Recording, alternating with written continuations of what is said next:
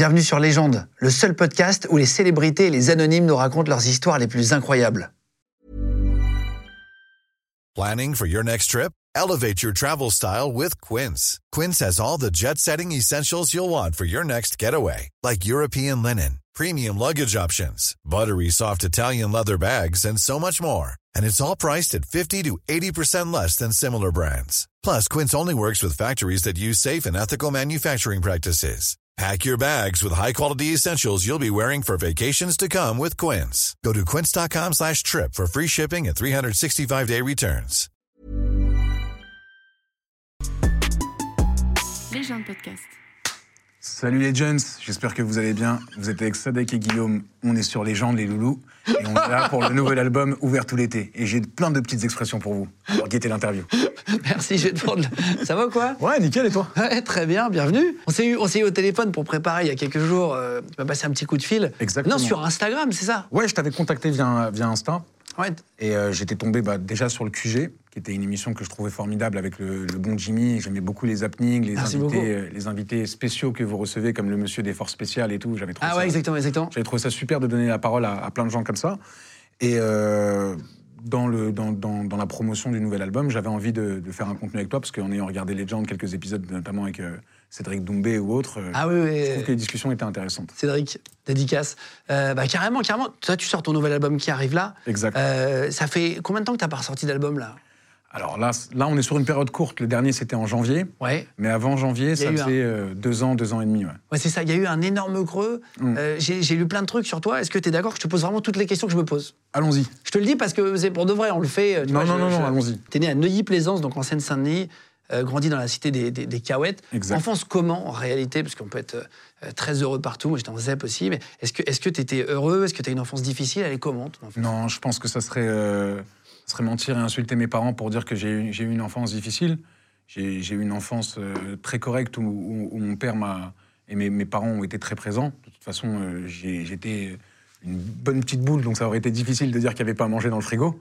Mais, euh, mais le truc, c'est quoi? C'est que, par exemple, les conneries que j'ai pu faire après, c'était plus par ambition que par, euh, par condition sociale, on va dire. Ok, ok, ok. Assumons un peu nos, nos, nos torts, c'était vraiment par envie et pas par nécessité.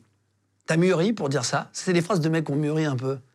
Est-ce torts. que est-ce que c'est l'album de la maturité Est-ce que c'est ça On y est des phrases de connards dans les, dans les interviews que je Ah, déteste. L'album de la maturité, sans déconner, ça me tend. Euh, non, non, non, mais. Ah, C'est une phrase de compter 32 mois, ouais. Ah, c'est Ouais. ça. Non, non, mais euh, tu sais, euh, parfois quand tu dépasses 30 ans, après, tu te rends compte un peu, parfois qu'il faut. euh, tu sais, tu te rends compte que tu as fait des erreurs, enfin voilà, un Mm. peu comme tu dis, tu vois. Et c'est pas forcément à cause de la condition sociale ou quoi, mais que tu as eu juste envie de faire une connerie et c'est pas grave, quoi.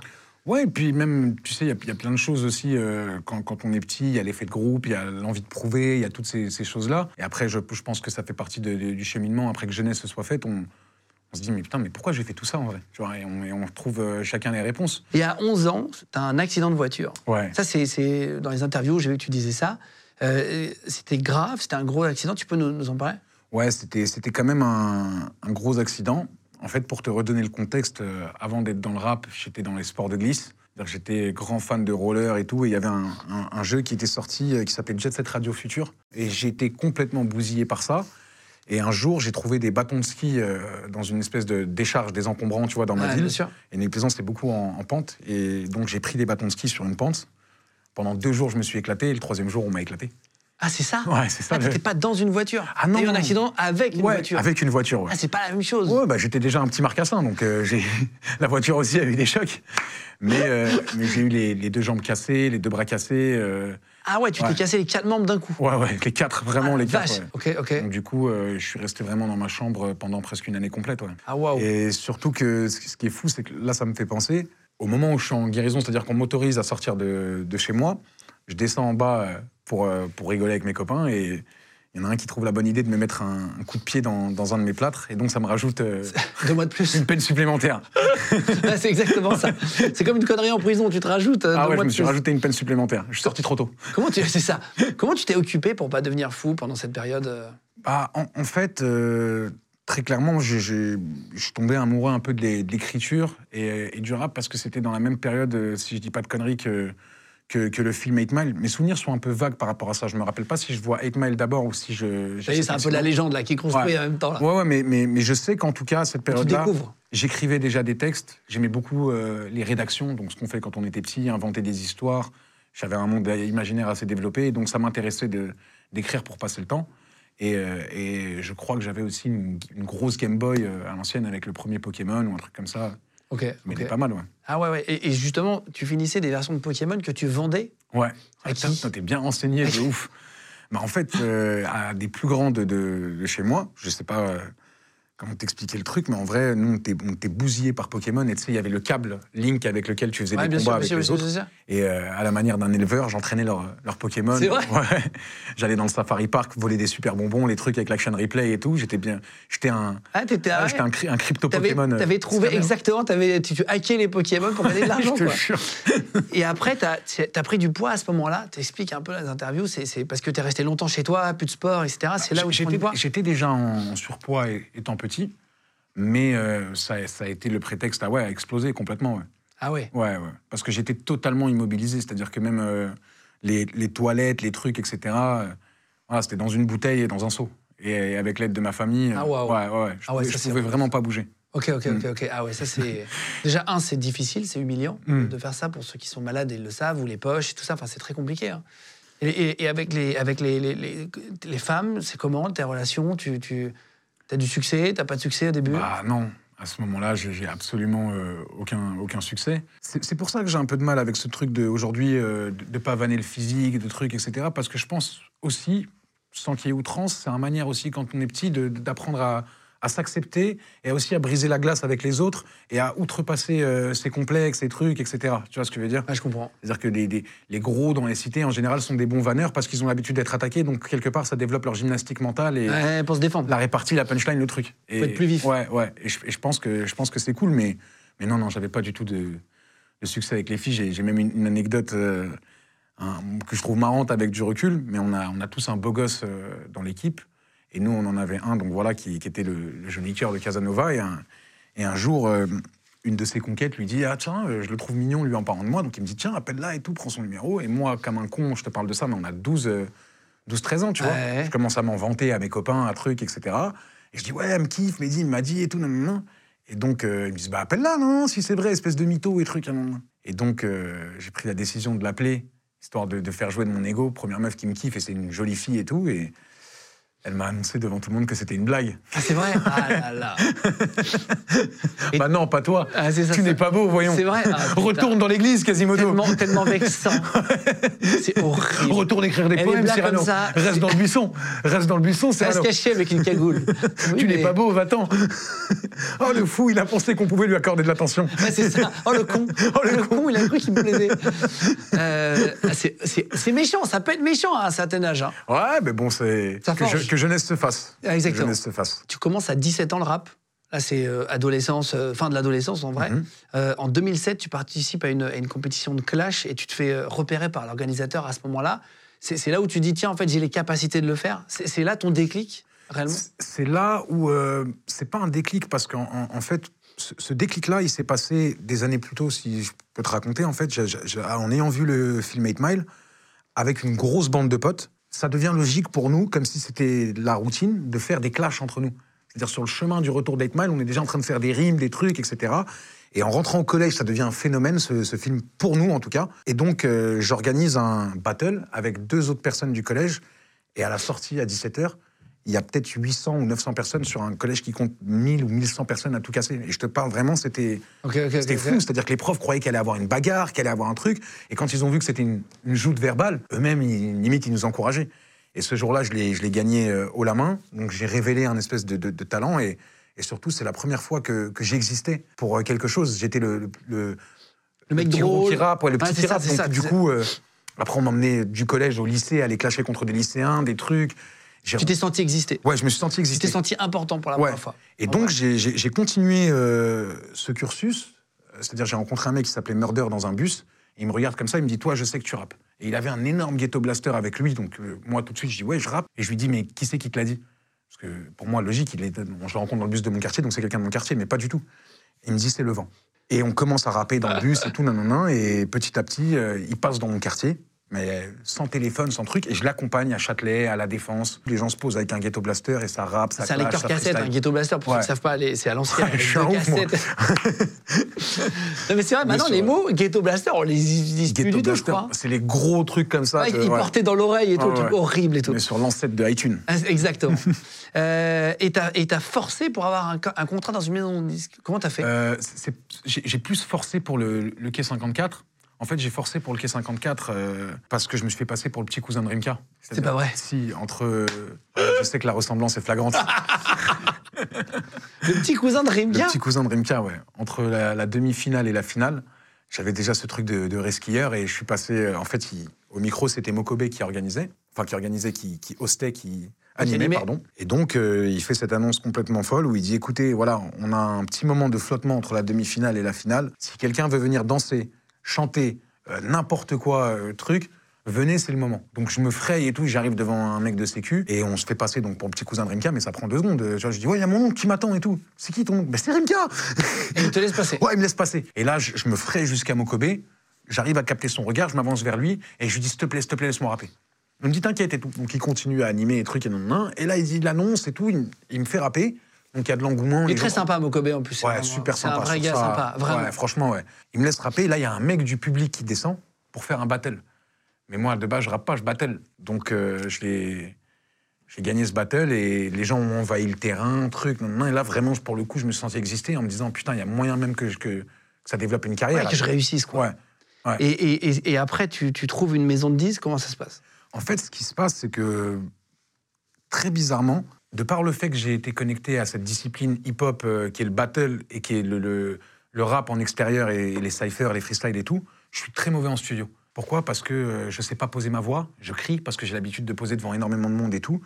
Donc avec la personne que j'ai demandé à être mon manager et producteur de l'époque, qui s'appelle Amadoun Sidibé, qui est l'organisateur de, de ce tournoi, on passe quatre ans en studio à essayer de travailler, à truc. Lui, il est très proche de la mafia Quinfri, donc euh, j'ai la chance de pouvoir travailler avec Manuquet, Ok, qui est ok, le fondateur historique de la mafia Quinfri, et qui vient me faire des réals sur mes albums, qui m'apprend à poser ma voix, des exercices techniques pour, euh, pour m'améliorer.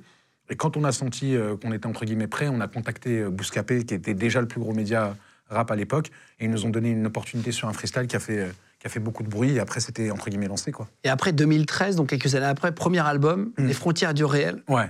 Euh, et là, c'est vraiment le moment où ta carrière commence, ou c'est le, le- le début où tu sens que c'est une préchauffe Euh, Tu sais, on sent quand la carrière part, en vrai. Bah, en fait, ça aurait pu être le moment où ma carrière finit, pour, pour de vrai, parce que euh, à ce moment-là, Am- Am- Amadoun, il, il m'a beaucoup, il m'a beaucoup aidé, il m'a beaucoup euh, euh, supporté et tout, mais ça s'est concrétisé euh, vraiment cette période de travail entre la légende de Genium, qui est mon premier projet, où j'ai carte blanche, je fais ce que je veux, je m'amuse, etc., et euh, les frontières du réel, où en binôme et avec les gens avec qui on travaille, on a cette volonté de faire un album qui marche.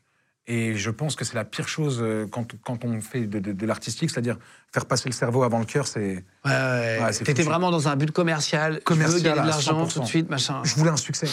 Je voulais un succès, j'avais énormément de, de- de pression, parce qu'à l'époque, il y avait très peu d'artistes qui signaient, on n'est pas du tout dans les mêmes créneaux, on est bien avant le streaming. 2013, c'était pas Ouais. du tout la même époque. Ouais, on est bien avant le streaming. Euh, j'avais fait un morceau avec Soprano qui avait bien marché. Je commençais à toucher aux radios et tout. Et j'avais, j'avais peur de, de, de rater. Donc j'ai, j'ai fait le mauvais choix. Et j'en ai subi les conséquences dans un album qui n'a pas du tout marché. On m'a rendu mon contrat en maison de disque. Ah, ils t'ont arrêté là? Ouais, ouais, bien sûr, mais c'est normal. On est pas. On est dans quelque chose de logique. Et puis à l'époque, il y avait une transition, euh, si je me souviens bien, entre EMI, qui était un gros label qui existait, qui est devenu Parlophone, Warner. Donc euh, il y avait du ménage à Et là, faire. et là, tu vends combien d'albums à l'époque? C'était genre vraiment pas beaucoup, tu te, tu te rappelles? Je crois que je vends 1000, 1002 ou 1005.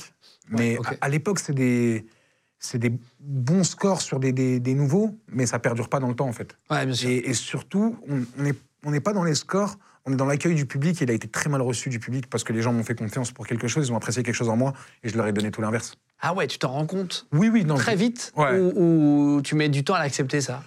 En fait, c'est même pas je m'en rends compte, c'est que dans la force des choses, euh, ben, je, laisse tomber euh, l'aventure rap, mais par contre, je continue à en faire parce que j'aime ça. Je- J'en fais et du coup, ça recommence à marcher parce que je le fais en, en vraiment rien à foutre. C'est-à-dire que moi, euh, je pense plus du tout percer dans le rap.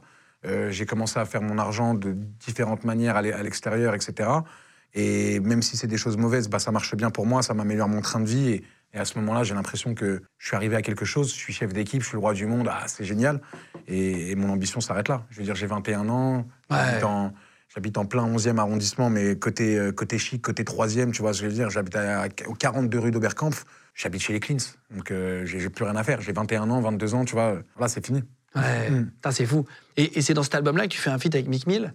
Ouais. Il cartonne pourtant. Ouais, de ouf. De ouf. Et, donc, euh, ça n'a pas suffi pour porter l'album. Non, mais la- mais l'album est mauvais, tu vois. J'avais vraiment essayé des trucs. J'avais même fait un morceau euh, parodique que je déteste au jour d'aujourd'hui, où je jouais sur mon surpoids, tu vois, en me disant, tiens, ça va marcher, un truc, ah, c'est- pas grave. le grec. tu euh, le mot correspond vraiment au jour d'aujourd'hui, c'était cringe. C'était Ah, ouais. gênant. Ouais, c'était gênant de ouf. Moi, quand je le vois avec du recul, Ah ouais. de gêne sur cet album. Après, on a tous fait dans nos Mm. carrières, c'est des trucs où tu dis, Ah, est-ce que j'aurais dû faire ce clip, est-ce que j'aurais dû faire ça et tout. Ça, ça fait partie de ton histoire aussi. Ouais, après, par contre, je regrette pas parce que du coup, ça nous construit. Tu vois ce que je veux dire? Je pense que même toi, tu as dû avoir des conneries, des trucs que même sûr. si on te les ramène, bon, Tout le temps. voilà. T'inquiète, Voilà. euh, les gens sont là pour ça. Euh, les, les- les- les gens qui sont pas nos copains, ils, Mm. essaient de reprendre des trucs, ils, ils les redécoupent, ils les remontent. Mais je suis sûr qu'au fond de toi, ces conneries-là, tu les changerais pas parce qu'elles ont construit ce que t'es aussi.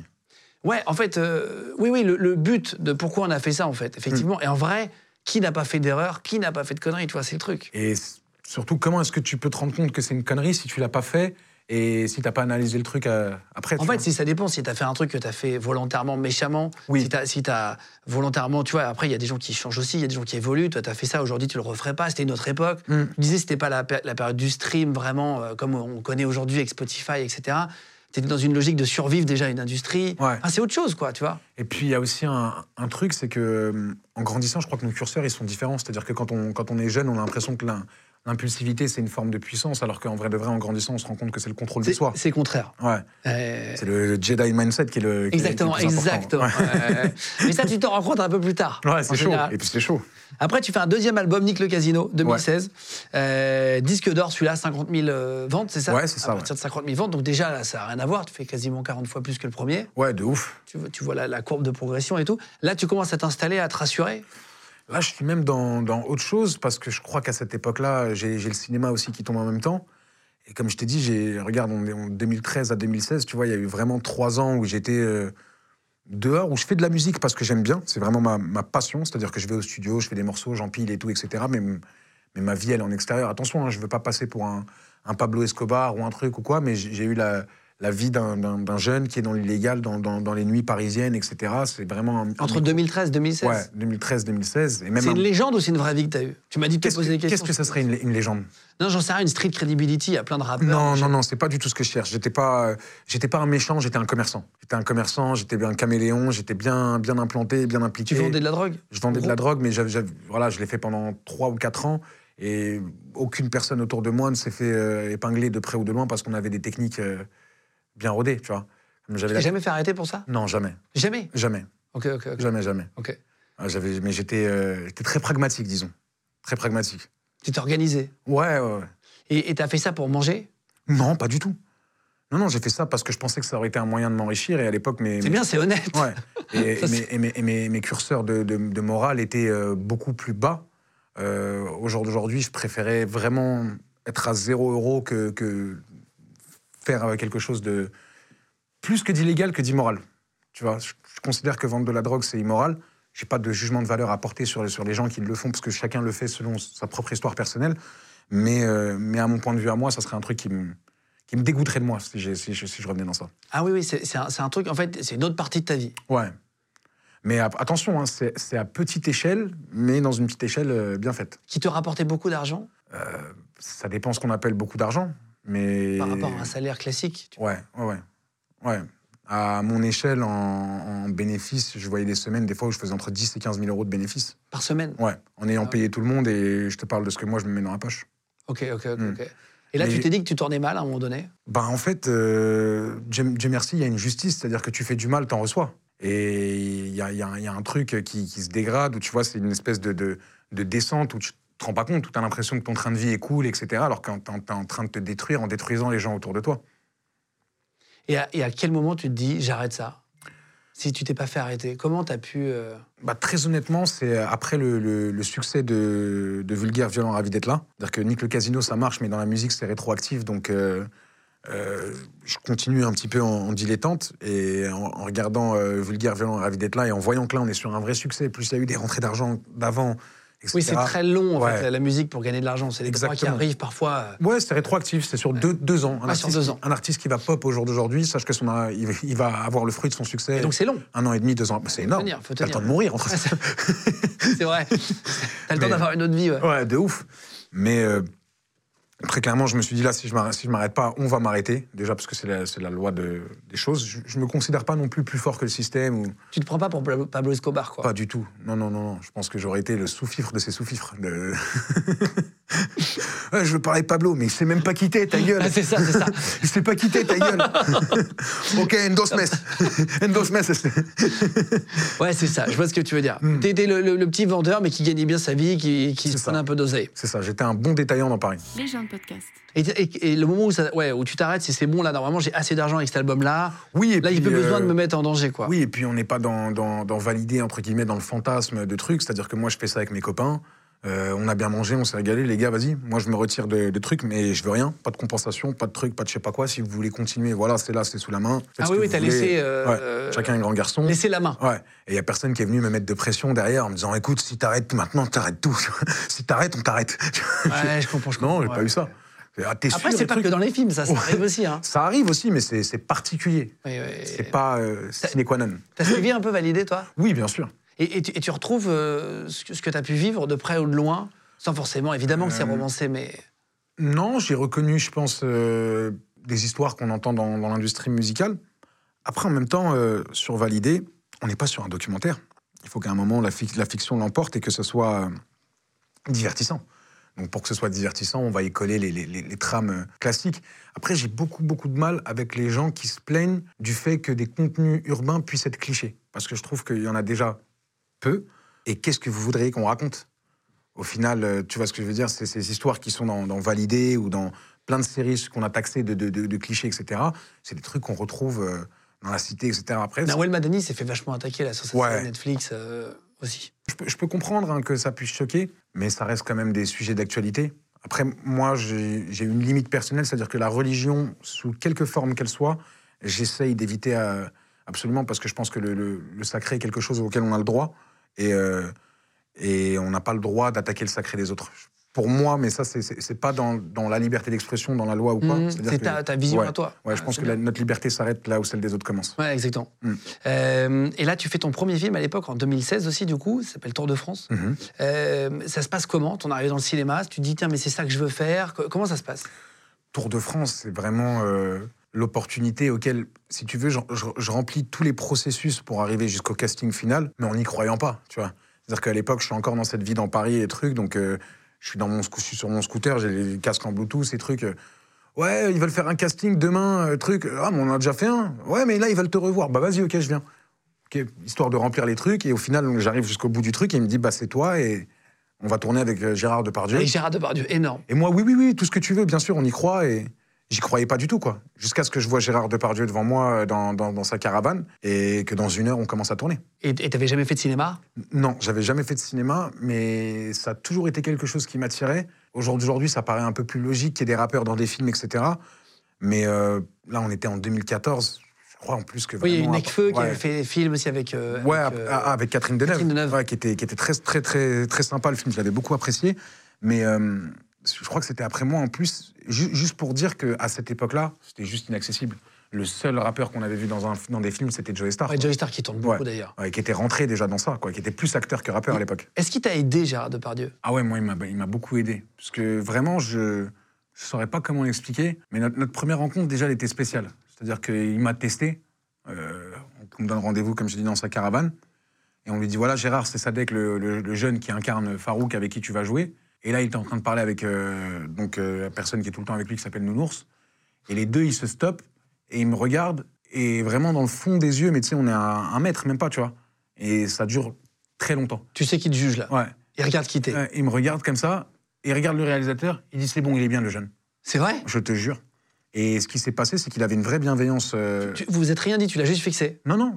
Je, dis bon, je lui dis bonjour, je suis venu respectueusement, il n'y a pas de Sadek, de je sais pas quoi, il y a un monsieur, peu importe Gérard Depardieu ou quoi, il y a quelqu'un qui n'a pas mon âge, qui pourrait avoir Monsieur, de monsieur, mon père, évidemment, évidemment. que je viens, que, que je salue. Salut, évidemment. Et euh, dans le respect des hommes. Voilà, il est plus âgé, donc je le laisse lui guider la, la- la conversation, évidemment. Évidemment. Voilà.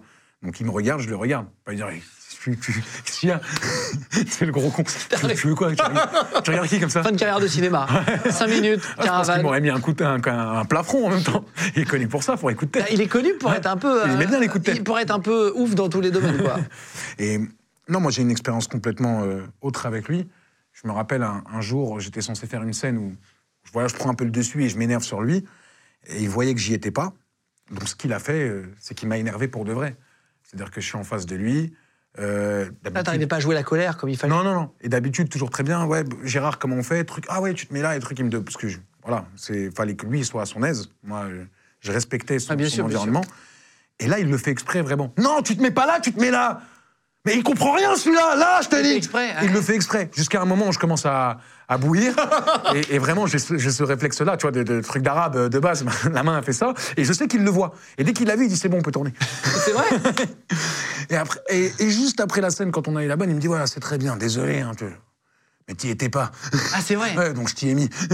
Ah, fort, fort. Il doit être impressionnant à voir jouer. Ouais, c'est impressionnant, c'est impressionnant. Et moi, j'ai gardé de bons souvenirs avec lui Tu l'as couché à la bière à la vodka. À la vodka? Ouais, je l'ai couché à la vodka, mais en grandissant, je vois que j'ai aucun mérite. C'est juste les métabolismes qui sont différents avec un, un âge passé. Je pense que Gérard Depardieu, de 25 ans, il me. Ah, il te couche aussi? Ouais. Ah, c'est ça, c'est La ça. cinquième bouteille, il balbutie pas. Amateur. Qu'est-ce qu'il a Pourquoi il titube Pourquoi il titube, le jeune Bah, il paraît que lui, il boit beaucoup de rouge, il n'y a pas de problème, quoi. Il couche tout le monde. Bon, ouais, je il est connu que- pour ça, d'ailleurs. Bah oui, c'est le, c'est le, c'est, c'est- c'est Obélix. Ex- Tu me l'as enlevé de la Obélix bouche. par excellence. Ouais, j'allais dire c'est Mais, Obélix. mais moi, euh, au-delà de, de- de ces souvenirs-là, etc., ce qui a été vraiment cool, c'est la façon dont il s'est comporté avec ma maman, euh, qui est venue au festival de Cannes et tout. Il l'a vraiment traité, j'aurais pu dire, hein, comme si c'était sa mère. Je dirais, Ah, c'est vrai, à ouais. La place de la mère, euh, bougez, euh, poussez-vous, euh, vous la mettez là. Ils ont tout fait pour qu'elle soit euh, Bien. au top. Ouais. Elle était au top. Et on garde un, un très bon souvenir de, de, de cette aventure. Et en plus de ça, c'est quelqu'un avec qui j'ai encore des contacts. Euh, de temps en temps, on s'appelle par exemple pour la naissance de mon fils, des trucs, etc. Et, et voilà, c'est cool. Trop bien. Tu vas, tu Mm. vas me raconter après. Dans, dans une interview, tu parlais de tes problèmes d'alcool. C'était à cette époque-là Mhm.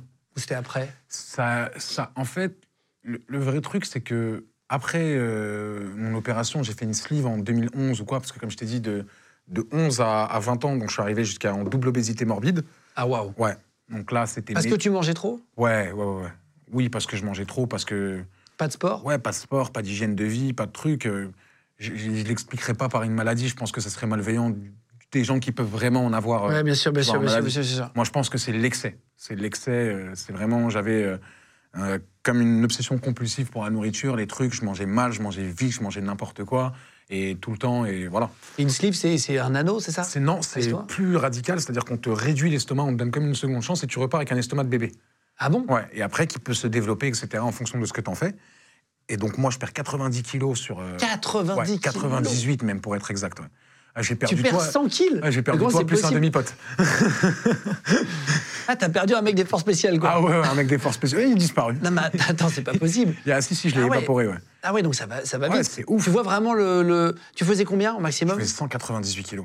Ah, c'est pour ça que je te dis ça. Je me rappelle mon, le poids auquel j'étais arrivé, c'était 100 ah, kilos. 2 kilos, t'étais à 200. Ouais, de ouf, hein. Ah, c'est- énorme. ouf. Je pouvais plus me poser C'est- sur des balances euh, normales et tout. Ah, ça allait même pas Ah, ça- c'était vraiment un truc de cartoon, ça faisait erreur, tu vois. Mais non. Ou tu vois les balances avec le, le truc comme ça. Ah oui, ça tapait dans le. Comme en voiture quand tu Non, vas mais trop sais, il vite. tape, il tape deux fois, il fait ah, ça. pour bien. C'est beaucoup plus loin. C'est plus loin, vous, monsieur. 180 Ah, vous, à me- 20 ans Vous, monsieur, normalement, c'est là-bas. L'aiguille, il fait un tour Ah ouais, complet, ouais, à quoi. 20 ans, ouais. À 20 ans, donc tu vois, c'est c'est l'âge euh, auquel euh, tu découvres normalement ton corps d'homme, de trucs, nan, nan. Et donc c'était très violent. En plus, je commençais à être connu. C'était à l'époque où j'avais fait le son Mektoub et tout, euh, qui était mon premier son qui avait un peu marché. Et donc j'ai perdu 98 kilos et j'ai pu outre profiter donc de, de- de- de ma jeunesse entre guillemets. Je passe d'un de- du, même esprit. Que ce qui est fou, c'est que quand on, quand on est gros mais qu'on n'est pas complexé, il y a un moment où tu passes outre et pour toi, tu as l'impression que tu es, comme tout le monde. Tu vois ce que je veux dire? Et donc, même sur les photos, les trucs, tu te vois pas comme ça. Et c'est quand tu Ah, maigris que tu regardes, tu dis Ah ouais, c'est un- impressionnant quand même. Il est où l'autre? Tu fais quelle taille? Je fais 1m90. Ah oui, donc t'es très grand quand même. Ouais. Ok, ok, ok. Oui, donc c'est pour ça aussi. Et, et donc t'arrives à perdre 98 kilos. euh, Oh, J'arrive, non, ils perdent. C'est le chirurgien qui me les fait perdre. et c'est- et, et c'est grâce aussi à l'arrêt de l'alcool en même temps? Ah non, pas du tout. C'est là où je commence l'alcool. C'est-à-dire que là, je découvre euh, les nuits parisiennes, les sorties, les filles, euh, tu vois, plus il y a la notoriété qui s'ajoute à ça. Et euh, je, mène, vraiment une vie de, de rocker, tu vois. Je suis tout le temps dehors, tout le temps en studio, en studio en bois, en, studio en bois, en soirée en bois.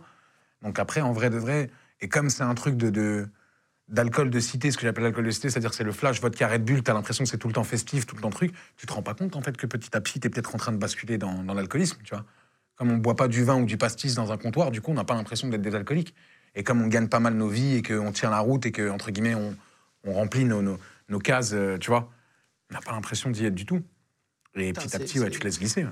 Et, et quand tu dis que tu étais devenu alcoolique, euh, bon, je, je connais des gens malheureusement qui, qui, qui boivent beaucoup. C'est quoi? C'est dès le matin? C'est pas dans le temps, mais c'est vrai que c'était une bouteille de vodka par jour. hein. Ouais, une bouteille, une bouteille et demie de vodka par jour, mais ça, c'est vraiment euh, grand minimum, c'est-à-dire ça, c'est sur un dimanche. Ah ouais. Ouais. Donc tu, tu bois même tout seul? Ouais, ouais, je bois tout seul, mais je, je bois pas tout seul pour noyer un malheur. Je bois, euh, ça m'accompagne dans ma vie, tu vois. Et tu fais alcool, bédo euh, pendant 10 ans, c'est quand même. Ah ouais, tu t'es. ouais, c'est quand même dommageable. Et comment t'es sorti de ça? En de- fait, de j- cet alcoolisme L- L'alcoolisme, j'en suis sorti parce que je m'en suis rendu compte. Tout seul? Ouais, je pense que je m'en suis rendu compte tout seul. Et, et surtout, il y a un moment où ça, ça allait pas. Je me voyais, je me dégradais physiquement. Même mes proches me, me faisaient la remarque et tout. C'était plus possible. Et je pense que la, la réalité du truc, je pense que c'est ma femme euh, qui me sort de ça. Mais sans euh, m'accompagner, je veux dire, on n'a pas fait de thérapie, on n'a pas fait de trucs, etc. On y allait étape par étape. Et on a déjà identifié ces problèmes qui, pour nous, n'en étaient pas. Tu vois, parce que ça faisait juste partie du train de vie. Et quand tout va bien, c'est un peu comme euh, ces grandes stars américaines qui se droguent à tout ce que tu veux et tout, etc. Show must go on. La machine, elle continue, ça marche, ça stream, donc il n'y a pas de problème, tu vois.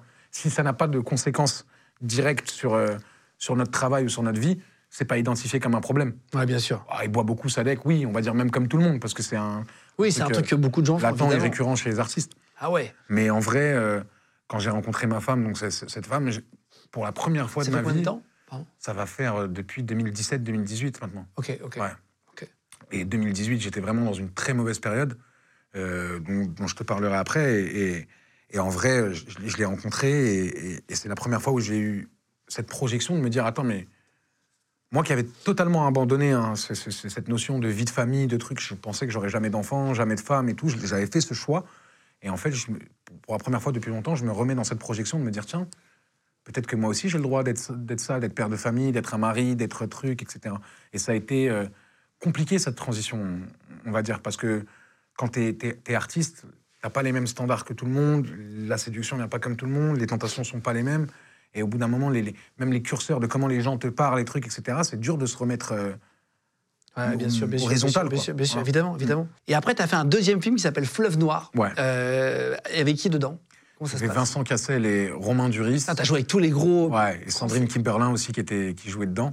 Et là, j'avais un, un petit rôle, un petit rôle de policier qui faisait partie de l'escouade de Vincent Cassel. Et on a une scène mythique où il m'envoie euh, dans, dans des rencontres euh, sauvages homosexuels pour récupérer des informations. Et on a un dialogue tous les deux qui est très, qui est très sympa, qu'on a improvisé sur le coup. Et ça a été une belle rencontre aussi. euh. Putain, ouais, tu, tu, tu, tu- vraiment, tu joues avec des, des, des, des big acteurs. Ouais, c'est une chance de ouf. Hein. En 2017, tu fais, tu fais 10 de platine avec euh, Vulgaire, Violent et Ravi d'être là, 180 000 ventes. Donc là, ça commence vraiment à avoir de l'ampleur. Ouais, C'est l'album où il y a Nino, c'est ça? C'est ça, c'est ça. Madre Mia Exactement, et on est porté par ce, ce titre qu'on a fait ensemble euh, sur une prod de, de corps, euh, qui est Madre Mia, et qui a tourné pendant tout l'été 2017-2018. Ça a été un très très gros son, et donc euh, gros succès, qui a porté le projet jusqu'au jusqu'au Voilà, tu vois vraiment que le son a porté le truc. Et puis après, Ouais. l'album était cool aussi. Oui, oui, c'était très cool. Et, euh, non, et puis il y avait Nino, il y avait Niska aussi sur cet album, il y avait Joker. J'avais, j'avais des beaux guests euh, de l'époque et on m'avait fait des, des très bons morceaux. ouais. Et après, mauvaise réception de ton album. Ouais. Toi qui, qui, qui en parlais d'ailleurs avec Johnny de Janeiro. Exactement. Euh, ça, c'est c'est en 2018 pour le coup, c'était un an après. Ouais. Pourquoi ça a été mal reçu? En fait, déjà, euh, avant ça, je pense, qu'il faut comprendre pourquoi je l'ai fait. Moi, j'ai toujours fait de, la- de- de- de- de la musique. Après cet échec de, de- de deuxième album, je me suis juré. Celui-là. hein. Ouais, c'est ça, ouais, tout à fait. Pochette très sympa. Ouais, là, tu t'es amusé en vrai. Exactement. En fait, tu t'es dit, tu sais quoi, je fais un truc un peu hybride. euh, C'est ça. Je voulais, je voulais vraiment arriver avec une proposition artistique. C'était très important pour moi. Moi, j'ai toujours été fan des artistes comme euh, Kenny West. Je parle sur un plan de vue artistique, c'est-à-dire des gens qui osent et qui proposent quelque chose. Et à ce moment-là, je commence à découvrir le Brésil. Et je m'ennuie énormément dans les sonorités rap français de l'époque, etc. Ça ne me parle pas. Et je retrouve de l'excitation euh, dans ce, style musical que je découvre là-bas, qui est le baile funk. Et je me dis, il faut que j'importe ça en France. Ah tiens, ça serait marrant de faire comme un... tu vois, on a ce, personnage, il était une fois dans le ce Français qui comprend pas les codes euh, rebeux, mais qui est tellement attiré par le truc qu'il s'invente un truc, va, tu vois. euh, Et je me suis dit, tiens, ça serait marrant, nous, nous les Arabes, qui, bizarrement, on a beaucoup de, de- de- de trucs euh, où on se reconnaît dans la culture latino-américaine et tout. Un rebeu qui va là-bas et qui comprend pas du tout, en fait, le principe de la baile funk et qui veut reproduire leur code, mais qui se trompe complètement en faisant une pochette de funk des années 80 alors qu'on n'est pas du tout sur le. Je comprends, je truc, comprends, je. Hmm. Et, et- et- et ça, tu vis ça comme un échec. J'adore parler des Ouais. échecs, c'est assez intéressant parce qu'après, tu t'apprends pendant les échecs. Exactement. Et, et- et ça, c'est ton échec à Comme toi. diraient nos amies influenceuses, jamais un échec, toujours une leçon. C'est jamais un échec, toujours une leçon. C'est tellement énervant ce genre de phrase. Mais en même temps, c'est tellement à la mode les comptes, les gars, où il y a des espèces de trucs millionnaires là, Ah non, je vais essayer de t'en glisser une ou deux, moi aussi j'ai envie de m'entendre sur les violons.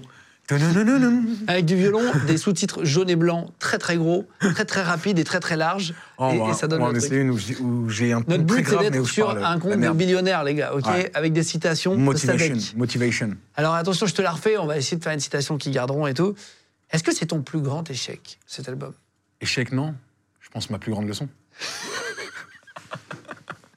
Et, et, euh, tu, tu vends combien de celui-là? C'est un échec Euh, vraiment dans les ventes ou c'est Bah, plus un échec dans la réception non, de l'image? Non, parce qu'on a Beb Beb qui est, qui est platine, qui est mon, pro- mon morceau, je crois, le plus gros euh, en solo, qui est platine, qui doit se diriger vers le diamant tranquillement. Je crois qu'aux dernières nouvelles, il est presque disque d'or ou déjà disque d'or. Donc, c'est pas un échec commercial tant que ça, mais dans la, la- la réception du public et tout, j'ai une frustration de ouf en me disant, putain, je, je propose un truc et tout, etc. Et en vrai de vrai, tu peux pas choisir ce que, ce que les gens aiment ou pas. Et je pense que aussi, il y a un moment où je me suis cru arriver trop vite. C'est-à-dire que dans, dans ce truc de cursus de, on fait de la musique pour nous, mais on a été identifié par rapport à un truc aussi auquel les gens nous prêtent. Et là, tu te fais un truc complètement différent, euh, tu vois. Ouais, ouais. Et j'ai pas su aussi le présenter de manière anecdotique dans ma carrière, l'annoncer comme un album. Euh, Peut-être cette gestion de l'image aussi, tu vois, où je me suis permis un peu, un peu beaucoup de choses. Du coup, euh, Parce qu'à un moment, est-ce que tu t'es, est-ce que t'as pris la grosse tête? Tu dis, euh, tiens, Ouais, je crois arriver trop vite, c'est ça? Oui, oui, je pense. Est-ce que sûr. le fait de, de faire des albums qui, qui marchent, d'arriver dans des films, est-ce que tu te dis pas à un moment donné, ouais, je vais jouer avec Cassel, avec Depardieu, ça y est, tu vois? Hum, c'est pas que, que ça. Je pense que c'était même euh, avant, en fait. Je pense que, si tu veux, j'ai tellement été traité comme une merde toute ma vie qu'à partir du moment où on m'accordait un peu de- de- d'importance ou de trucs ou quoi, alors j'ai jamais été dans ce que nous on appelle euh, la hagra, c'est-à-dire l'abus de pouvoir ou des trucs ou quoi, mais euh, peut-être un abus de confiance vis-à-vis de moi-même. De me dire que ça y est, c'est acquis. Et puis, euh, il y a un truc très, très, très euh, faux et dégueulasse dans, quand tu vends de la, de la gueudreau ou quoi, c'est que tu as l'impression qu'en vrai de vrai, quoi qu'il arrive dans ta vie, bah, tu peux jamais re- redevenir pauvre. Parce Ouais, qu'il y a cette sûr, solution, tu sais faire. Donc, à partir du moment où tu as l'impression de savoir faire de l'argent, tu dis, allez, c'est gagné. Et, euh, et en, et en vrai, non, non. Les gens de podcast. C'est pendant cette promo que tu te bats en plein Paris Ouais. et que là, là, il y a une autre période qui arrive. Je me bats pas, je me fais éclater. Je me fais éclater et je pense que vraiment, dans. dans... faut faire attention aux mots que je vais utiliser, c'est vraiment bien fait pour moi. Je pense que ça arrive au bon moment. Parce que, tu sais, des fois, on n'est pas, on n'est pas désolé de ce qu'on fait, on est désolé de se faire prendre. Et en vrai, c'est la première fois où mon alcoolisme a une vraie conséquence, euh, tu vois, violente, où, où euh, clairement, bah, j'emboutis un, un mec qui a rien demandé, qui en plus... euh, En voiture Ouais, avec euh, sa femme et, et son fils. Euh, après, je parle avec la femme et tout, elle m- elle m'explique que le mec, euh, voilà, il vient de sortir de prison juste à l'instant, donc euh, je vois, il est dans un contexte déjà difficile. Moi, je lui rentre dedans en voiture, il est 9h du matin. En plus de ça, comme j'ai pas le permis sur le moment et truc, je fais un gros truc de lâche, je fais un délit de fuite euh, dégueulasse, tu vois ce que je veux dire Et je pense que vraiment, c'était... Tu sais, c'est- je me fais taper, mais limite, je, les laisse, je me laisse les, pre- les prendre les coups parce que là, c'est bien fait pour moi. Là, je pense que j'ai besoin d'une. Attends, mais tu, te- tu fais un délit de fuite, mais après qui t'est tapé Oh, non, non, je fais un, euh, un dé- un délit de fuite et il me rattrape dans Paris. Il y a une course-poursuite qui s'engage et tout. Et moi, je m'arrête, tu vois, quand je vois que ça commence à. Je me dis, euh, malgré tout, j'ai la lucidité de me dire là, on est peut-être en train de partir sur quelque chose de dangereux. On va s'arrêter, on va discuter. T'avais bu là? Non? Euh, non, c'est encore pire que ça, c'est que je sortais d'after. C'est même pas j'ai bu euh, truc ou quoi, il est 9h du matin. Quand les gens commencent leur journée, moi, je vais, je vais finir la mienne, tu vois, c'est Ouais. c'est ouf. Donc t'étais chargé? Ouais, ouais, ouais. Ouais. ouais, j'avais bu et trucs et j'étais encore pire que ça, c'est-à-dire que j'étais dans, dans la descente de l'alcool, tu vois ce que je veux dire? Et, et je pense vraiment qu'à ce moment-là, euh, donc, il y a ce truc de la sauce, de tout le monde parle de toi sur les réseaux, de, et puis c'est violent parce que moi j'étais, je sais pas pourquoi, mais les gens accordent, j'ai l'impression, plus d'importance quand c'est mes histoires à moi que quand ça peut être des trucs beaucoup plus graves chez d'autres artistes ou quoi. Parce que j'ouvre beaucoup ma gueule aussi. Donc il y a ce truc où, ah, bien fait pour lui, tu vois, il arrête pas de l'ouvrir et tout, etc. ouais. Donc les gens se sont réjouis de, de ça aussi. Et ce gars-là te rattrape, Ouais. il te frappe, il te filme? Il- Non, c'est des, des petits jeunes, parce qu'en vrai, je te dis, pour moi, ça c'est vraiment une leçon que Dieu m'a donnée. I'm Sandra, and I'm just the professional your small business was looking for. But you didn't hire me because you didn't use LinkedIn jobs. LinkedIn has professionals you can't find anywhere else, including those who aren't actively looking for a new job but might be open to the perfect role, like me.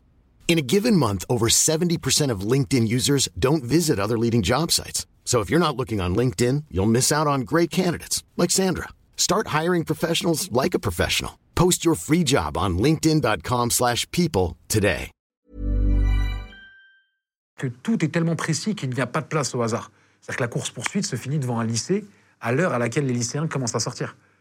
Ah, Sadek, ah, Johnny, truc, non, non, non. Et même euh, un truc incroyable que, que, que les gens savent pas, c'est que euh, au moment où, où- où ils commencent à filmer les trucs, etc., moi, je m'en rends compte après. Et ce que je fais, c'est quoi? C'est que je, je- je mets une pêche au mec qui me filme. Ils m'ont mêlé. Au mec qui te filme? Ouais, Mais le non. mec qui me filme, il vient pour rigoler. Ah, non. Taf, Ah, l'en- c'est vrai ah, je lui, par contre, je l'ai pas loupé. Ah, Là, sur le coup, euh, j'en ai rentré une. J'en ai au moins réussi une sur euh, tout le truc ridicule que, que j'ai fait ce jour-là. Et ben, il y a mon Et après, tunisien qui est revenu. Tiens, je lui ai rentré une juste bien placée qui a fait tomber son téléphone. J'ai piétiné le téléphone, tu vois. Et ils, me sont rentrés dedans et trucs. Et, et le plus blessant dans ça, c'est que je me rappelle que la, la femme qui était avec, euh, avec ce monsieur avec qui je me suis pris la tête, au moment où tu as vu ça commence à redescendre et tout, donc elle me dit ah, on a un enfant dans la voiture. Il te tape pas le gars encore là, non? Si, c'est après qu'on soit battu et trucs. Ah ouais. Enfin, Quand tu dis on s'est battu, c'est tu dis il te tape lui. Oui, il me, surtout. il me tape, il me tape bon, voilà, en échange de coups. Mais, euh, mais euh, bon, alors qui a gagné? Il a gagné. 1m60, euh, la rage a très très bien gagné ce combat. Ah, c'est vrai? Ah ouais, on aurait été en UFC, je garde les mains baissées, je sais très bien que l'arbitre va pas faire ça. et, et- et sa femme, donc elle me dit, oh, Attends, on a un bébé dans la voiture et trucs, et mon mari, elle m'explique la situation et trucs, et elle me dit cette phrase de ouf, elle me dit, en plus c'est dommage, je t'aimais bien toi. Ah, et là j'ai senti la déception, euh, tu vois, c'est parce que à l'époque j'avais fait On n'est pas couché, et trucs, et c'était un peu les sorties médiatiques que j'avais, et j'essayais de soigner mes présentations parce que je me disais j'ai une responsabilité malgré que je sois Ah, Bien sûr, bien sûr, bien sûr. complètement dans l'autodestruction. J'avais très peur aussi de prendre la parole et de. de- de- de- voilà. Et, euh, et, et ouais, non, non, c'était une mauvaise, une très très mauvaise période quand j'y Que repense. tu regrettes aujourd'hui, quoi. Que je re- Ça va être paraître fou ce que je vais dire, mais je regrette pas. Parce que sans ça, j'aurais pas, j'aurais pas ren- rencontré ma femme. Sans avoir rencontré ma femme, j'aurais pas d'enfant. Et au jour d'aujourd'hui, moi, mon épanouissement, il passe tellement plus par, euh, par ma famille et les activités annexes que j'ai que, par la musique. que- voilà. Et puis je pense que je suis content aussi d'être là pour, entre guillemets, en témoigner. Parce qu'on est dans une société qui laisse tellement plus place à l'erreur que je veux bien faire comprendre aux gens que vous avez le droit de vous tromper, que c'est normal de faire des erreurs, ça fait partie de notre construction sans vouloir faire influenceuse. Peut-être qu'on va avoir notre moment violon. Et, et, et, et surtout que c'est tout ça qui, qui, qui nous bâtit. Et je pense qu'au bout d'un moment, on a tous le droit à un bonheur ultime euh, dans notre vie et qu'il est, il- ce moment arrive parce qu'il est orchestré par tout ce qui a pu être et dans chaque mal, il y a, il y a un bien. Vraiment, je, je, je pense ça. On va finir sur ta période un peu sombre. Après, on va arriver justement sur ton fils, ta femme et tous les trucs un peu cool. Mhm. Mais pour bien comprendre le perso, il faut que je passe par toutes les étapes. hein, non, mais moi, je suis là pour ça. Bassem, c'est pas jugé toujours, c'est ça Non, non, non. Et t'as fait combien de, de provisoires? J'ai fait un mois et demi. Un mois et demi. Un mois et demi, ouais. Comment t'es reçu en prison? Bah, écoute, le, le- le vrai truc sur la prison, c'est que je suis pas reçu du tout. C'est-à-dire que immédiatement, je vais en isolement médiatique. Ah ouais. Et ouais, et ça, c'est pas du tout de, de mon ressort. C'est-à-dire que j'arrive dans, dans, dans, dans la prison et l'autre, le, le- je sais même pas comment on appelle son rôle ou quoi, mais l'une des chefs de la prison me prend dans son bureau et me dit Monsieur Bourguiba, allez hop, tout de suite, dès arrivant, vous passez euh, en isolement médiatique. Et Donc, c'est-à-dire que tu vois personne de la journée? Personne de la journée. ouais. Personne de la journée. Mais je discute un peu avec des gens euh, par la fenêtre, des, des co-détenus, euh, qui sont aussi dans cet isolement médiatique. Et j'apprends euh, des- au fil des jours que mon co-détenu, enfin, qui n'est pas dans la même cellule que moi, mais qui est en face de moi, C'est des gens connus? Non, pas forcément. C'est des gens qui se sont battus ou trucs, quoi. C'est-à-dire que c'est l'isolement, mais chacun est isolé pour une raison différente. Donc Ah oui, on appelle ça isolement médiatique. Et le mec qui est en face de moi, donc la cellule en face de moi, qui est là aussi pour isolement médiatique, c'est Nordal Lelandais. Mais non. Ouais. Lunaire. Je te jure, je pourrais, même si j'y ai passé un mois et dix jours, je pourrais faire une série sur euh, une, une fiction sur, cette- Incroyable. sur cet isolement-là qui est complètement fou. Et à deux cellules à côté, on a un, un- un transsexuel qui n'a pas encore euh, fini de faire ses opérations, donc qui a encore ses parties génitales masculines, et qui a déjà commencé les opérations du haut, la transformation de la voix, qui lui aussi, pour ne pas avoir de soucis avec les autres détenus, Ah, est en là. isolement médiatique. Et j'assiste à des discussions le soir lunaires entre, Entre Nordal Lelandais et le trans, ouais, euh, ouais, comme on veut, et, euh, et Nordal Lelandais. Vous discutez à trois. entre le. euh, on, va, on va pas prendre le pronom pour pas se faire attaquer. Entre transsexuel, le, la, Yel. comme eux, Yel, si c'est le terme qu'ils ont choisi, et, euh, et Nordal Lelandais. Ah là là. Mm. Et Nordal Lelandais, tu lui tu te dis quoi? Ah non, on discute pas.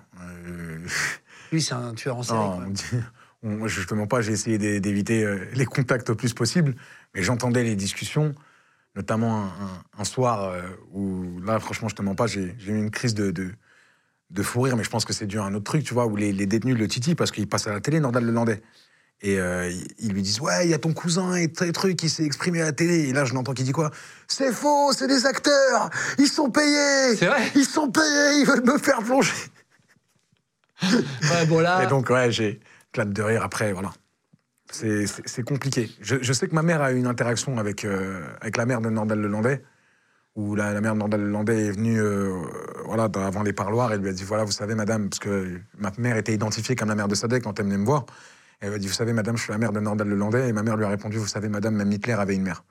Donc, euh, Ah, il a répondu ça. ah, ma daronne, elle est dans un punchline sec. Ah, wow. Ouais. Rappeuse, rappeuse. Ah ouais, fort. L'album de la daronne, peut-être hein Et Peut-être c'est ça.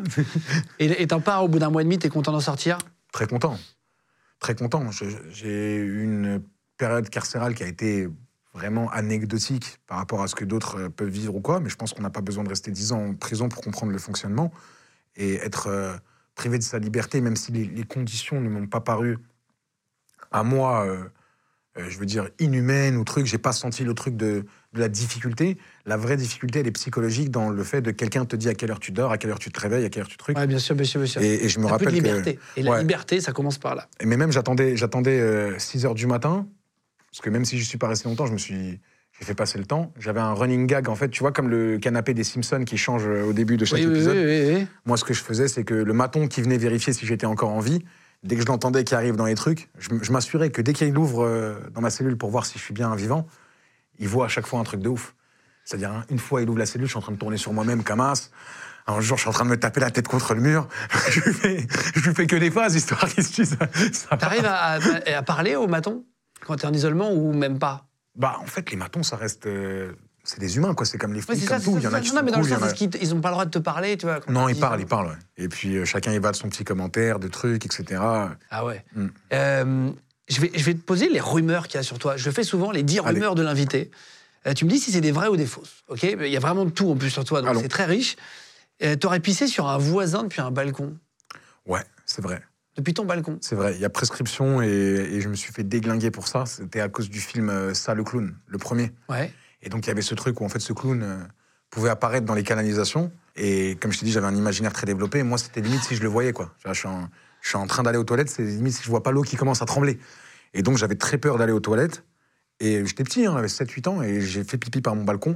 Et là j'entends Bon Dieu de merde Et un Et voisin, pissé sur la tête de quelqu'un. Ouais. un voisin antillais qui habite euh, à l'étage juste en dessous est venu sonner à la maison. Il a parlé avec mon père. Mon fils. Et, ah ouais, ça a été une histoire. Ouais, ouais. Tu serais devenu bon acteur à force de te faire contrôler par la police? Non, je dirais pas ça, mais c'est vrai que dans les contrôles de police, j'ai toujours su, euh, toujours su me débrouiller. Euh, tu serais fan de Johnny Hallyday, d'où euh, Johnny, etc. Machin. Un vrai fan de Johnny? Non, ça c'est pas vrai. J'ai beaucoup de respect pour. euh, évidemment. Ouais, évidemment. bien sûr. Enfin, sûr. la famille. Là où et il tout est, ça. ouais. Non, non, j'ai beaucoup de respect. parce que on dirait une Biden. Alors en plus, moi je, je connais très bien David en fait, son Ok. fils, et c'est plutôt ça que je voulais dire. On embrasse la famille. et tout. Hmm. En tout cas, on embrasse la famille évidemment, et, et- et David, j'embrasse très fort aussi. Euh, mais donc t'es pas fan Je, je suis pas, Mais je tu suis pas un fan inconditionnel. C'est-à-dire que j'ai des gens dont vraiment je suis bousillé. Je respecte, je connais le répertoire, j'admire la carrière Hmm. et j'aime ce qui est représenté dans les médias. Mais Jo- Johnny, ça vient de. Il y a toujours un Johnny dans les films. J'étais très matrixé par cette espèce d'univers euh, mafieux, spaghetti ouais. des années 90. euh. Euh, Quand t'étais plus jeune, tu voulais être danseur étoile. Non, Non, jamais. tu voulais faire de la danse, danseur toi Non, non, non, vu la morphologie, j'ai jamais, jamais Non, eu mais il y la a de tout sur Internet. Moi, je pose Alors, des questions, j'y vais. hein. Euh, c'est pour une femme que tu serais parti au Brésil. Non, c'est pour euh, les femmes peut-être en général. À l'époque étant célibataire et, et on va pouvoir profiter de, de ma jeunesse, ouais. Tu- tu- tu- il paraît que tu, te serais retrouvé dans une fusillade au Brésil, c'est vrai ça? T'es bien. Ça, c'est Carouette qui te donne des infos. Je sais pas, j'ai appelé tout le monde que je connais en commun. Ah, c'est l'instant mytho euh, de ouf. Mais, mais ouais, ouais, je me suis retrouvé dans, dans une fusillade au Brésil. Je sais où je vais être catégorisé, mais bon, j'y peux rien en même temps de vivre des choses, les gars. hein. Désolé si vous êtes que devant Fortnite. non, non, hein, mais j'y- exactement. Ça, Hmm. ça, ça- ça arrive de vivre des trucs. donc Vas-y, vas-y. En fait, c'est encore une fois mon problème, c'est que je, je suis long parce que j'ai- j'aime bien être précis dans les détails parce qu'ils ont de l'importance. La première fois où je vais au Brésil, je crois qu'on est en 2015-2016, et je découvre une favela qui s'appelle La Rocinha. Pour ceux qui sont allés à Rio, ils doivent forcément connaître. C'est la favela la plus accessible aux touristes, aux gens de l'extérieur, et euh, c'est devenu carrément ce qu'ils appellent une comunidad, c'est-à-dire c'est une favela mais cool, tu vois. On veut accueillir, on veut participer, on veut échanger avec les gens. Dans cette même favela, je reviens deux ou trois ans plus tard, et j'ai un ami à moi que j'embrasse qui s'appelle Frances, et lui, il va, il va rigoler en voyant ça. Et donc, c'était mon guide sur place au début, mais on est devenus amis. Il me dit, ouais, on va à Vidigal et tout. Non, je dis, ah ouais, chaud. Je venais d'arriver. Ah, chaud, on y va. On arrive en bas de la favela, il me dit, on prend un taxi moto. Il me dit, ah ouais, frérot, par contre, je t'ai pas dit, euh, c'est plus le même délire. Là, en ce moment, ça peut être chaud un peu. euh, il peut y avoir des embrouilles dehors et trucs parce qu'ils ont changé de faction. Et donc, euh, il y a des guerres entre la police, la BOP, etc., et les trafiquants. Je lui dis, toi, tu montes ou pas? Il me dit, ouais, moi, je vais monter, mes potes, ils m'attendent en haut. Je La dis, bah, BOP, si. c'est les policiers d'élite de là-bas, mais ça Ouais. rigole pas. hein. Ils ont le droit de tirer à vue sur n'importe qui. Et Ils attendent pas. Ils Il n'y a pas de sommation comme en France. Il n'y a pas de légitime défense, ça tire. Là-bas, ce, n'est pas, ce ne sont pas des bavures policières, ce sont des actions. C'est-à-dire qu'il n'y a pas. euh, Le terme bavure, c'est non. C'est Ouais, dommage, ouais. quoi. Ouais, c'est ça, Ouais. ça. On s'est trompé. C'est- Exactement. En Ouais. fait, c'est, c'est- ils, sont, ils sont très connus pour être très très bons euh, techniquement, mais pour être, sang- enfin, je sais pas si on dit sanguinaire, j'en sais rien. Mais euh, en tout cas, ils ont tous les droits. Ils ont tous les droits. Mais ouais. après aussi, il paraît que les favelas, c'est très compliqué. C'est ce qu'ils disent dans les. J'ai déjà regardé des reportages, ils disent qu'en fait, euh, ils rentrent, ils se font aussi tirer dessus direct. Bah ouais, mais c'est ça en fait, c'est que pour qu'on comprenne bien, c'est-à-dire qu'on n'est pas comme dans les cités en France ou truc ou quoi, c'est-à-dire que c'est des factions, c'est des gangs qui sont ultra organisés, extrêmement hiérarchisés, et les favelas qui sont des favelas sont de base des zones de non-droit, et la justice, l'autorité sur place, c'est les trafiquants. Et il y a d'ailleurs ce, ce truc qu'on appelle là-bas le, le tribunal du trafic, où les habitants de la favela viennent se plaindre du comportement d'un tel, d'un tel, de truc, d'un nan, et c'est les trafiquants qui jugent euh, sur place, et les sanctions sont complètement folles. Ah ouais? Ouais. Par exemple, je sais que les, les- les- les violeurs dans certaines favelas de, de Rio, si un mec est identifié comme violeur ou quoi, ils le brûlent vif dans des pneus. Mais non. Hmm. Ah ouais. Ouais. Et toi, à quel moment tu te retrouves dans, un, dans une fusillade? Bah, en fait, je t'explique. C'est-à-dire qu'on on prend les taxis moto, tu vois, et donc Français, il me dit, je lui dis, t'y vas? Il me dit, ouais, j'y vais. Je lui dis, bah si t'y vas, j'y vais. Et donc on monte, et va savoir pourquoi, son taxi moto, euh, à bout d'un moment, on se perd, tu vois, c'est un serpentin qui fait comme Ouais, ça ouais. pour arriver jusqu'à un gros en haut qui s'appelle la- l'Adje des Mirages ou un truc comme ça, j'ai un peu oublié le nom, mais c'est le bar tout en haut de Vidigal où ils font les soirées. Et donc je perds Français, c'est. c'est- Je sais pas si t'as t'as déjà eu des, des moments super intenses euh, dans ta vie comme ça où tu frôles la mort ou quoi. Il y a toujours un espèce d'instant de flottement avant. Et là, tu sais, c'est comme si je n'entends plus de son, plus rien, tu vois, ça, ça, ça flotte un peu. Et là, je vois le taxi-moto qui est devant moi, qui lui voit avant moi ce qui se passe. Il couche le, le- le- le scooter, mais vraiment, tu sais, on, on- on tombe, tu vois. Vous glissez Et il me prend avec lui, c'est-à-dire qu'il est devant moi, il me prend comme ça, main gauche, il me colle avec lui contre le mur. J'ai même pas le temps de comprendre. Et là, j'entends, mais tu sais, des, des, des, des gros, des rafales, mais de gros canons, c'est-à-dire Ouais. de fusils d'assaut. Ça fait très très mal aux oreilles. Mm. Beaucoup plus puissant que ce qu'on imagine en Et vrai. donc, si je pourrais te le faire, en fait, nous, on est en train de passer comme ça avec le, le scooter, tu vois. Le scooter, il glisse ici, il, me- il me colle là, et là, tu as une arcane comme ça. Là, tu as des trafiquants, là, tu as des policiers, ils sont en train de se tirer dessus. Ok, ok, ok, ok. Mais vraiment, une, une fusillade euh, Walking Ça Dead. tire fort, Ouais, ça tire, ça tire super fort. Ouais, c'est des- pas trois petites balles par-ci. Ah non, non, c'est tous les droits. Et ça des- tire pour, pour s'entretuer, tu vois. Et, et à un moment où je sais pas s'il y a une recharge ou un repli ou un truc comme ça, le mec qui sent qu'on peut s'extirper, on remonte sur le scooter, il me dit vaille, vaille, vaille. Moi, je cherche même pas à comprendre, je monte avec lui. Et là, on arrive. Au... Ah non, non, on monte. Parce que ça y est, c'est à cet endroit-là qu'ils se tirent dessus. Je veux dire, ils vont pas, c'est pas à la guerre donc Oui, la favela. Donc on contourne le truc. Et quand je suis en haut, que j'arrive euh, là, j'ai des mirages, c'est-à-dire que là, tu vois tout Vidigal en dessous de toi. Et je me rappelle, je vois des petites éclaircies dans les ruelles où ils continuent à se tirer dessus, tu vois. Ça fait tar, tar, et tu sais, après, ça se déplace de quelques mais mètres, tu vois. ça. Et c'est ouf, cette image-là, elle m'est restée Ah, en tu tête vois de. Ouais. Mais vraiment, Euh, euh, derrière un petit mur en briques, allongé comme ça, le plus près du sol, tu dis, Putain, c'est, Ouais. c'était quand ça? C'était en 2018. Bon, alors pour parler des trucs un peu plus joyeux, parce que tu racontes plein de trucs. euh, quand même. euh, tu penses que ta carrière est finie, mais en 2020, meilleure nouvelle de ta vie, tu deviens papa? Ouais, Donc ça, c'est ça, c'est 9 juillet. ouais. C'est noté. Petit garçon, qui s'appelle Garçon, comment. Imran. Imran. Imran, ouais. Imran, qui devient euh, le- plus important pour toi, j'imagine. Ouais, bien sûr. ouais. T'assistes à l'accouchement, Oui, oui, oui, oui. c'est ça Ouais, j'assiste à la tu, tu fais le pot à pot direct Je fais tout. Ouais. Je fais tout. Je me fais engueuler par ma femme pendant qu'il y a les contractions. euh, J'essaye. euh, je, suis, je suis très. euh, Là, ça t'a rappelé des On souvenirs. connaît, on connaît, on connaît. rappelé des En souvenirs. fait, même si tu fais rien, tu te fais engueuler. Et tais-toi. Oui, oui, t'as raison, Robin. Non, même ça, tais-toi. Il faut lui dire oui tout le temps. Ouais, j'ai appris. ouais. Ah faut non, dire on- oui on tout ne le temps. pas une femme enceinte. On ne- Exactement. Déjà, contrarier une femme, il faut avoir les couilles. Mais alors, une femme enceinte, c'est que t'es carrément suicidaire, mon pote. T'es comment comme père depuis Là, ça fait maintenant, il a quoi Deux ans et demi? Hmm, Un peu plus? Pour l'instant, j'ai du mal à me positionner encore parce qu'il est euh, dans, dans l'apprentissage inconscient. Et moi, j'ai hâte et j'ai ce rêve d'avoir des discussions avec lui et de pouvoir l'a- l'accompagner et, et mettre à profit un petit peu toute mon expérience pour pas qu'il la subisse, mais en même temps que jeunesse se fasse. Hein. Je suis pas là pour être ultra protecteur, mais je suis un papa poule. Je suis un papa poule, mais qui suit les enseignements de la maman pour pas pour pas être gâteau. C'est-à-dire que ma femme, elle a une notion très claire de l'éducation sur des trucs très bêtes. hein. Par exemple, les légumes, il fallait que ça arrive avant de donner des frites et des conneries, etc.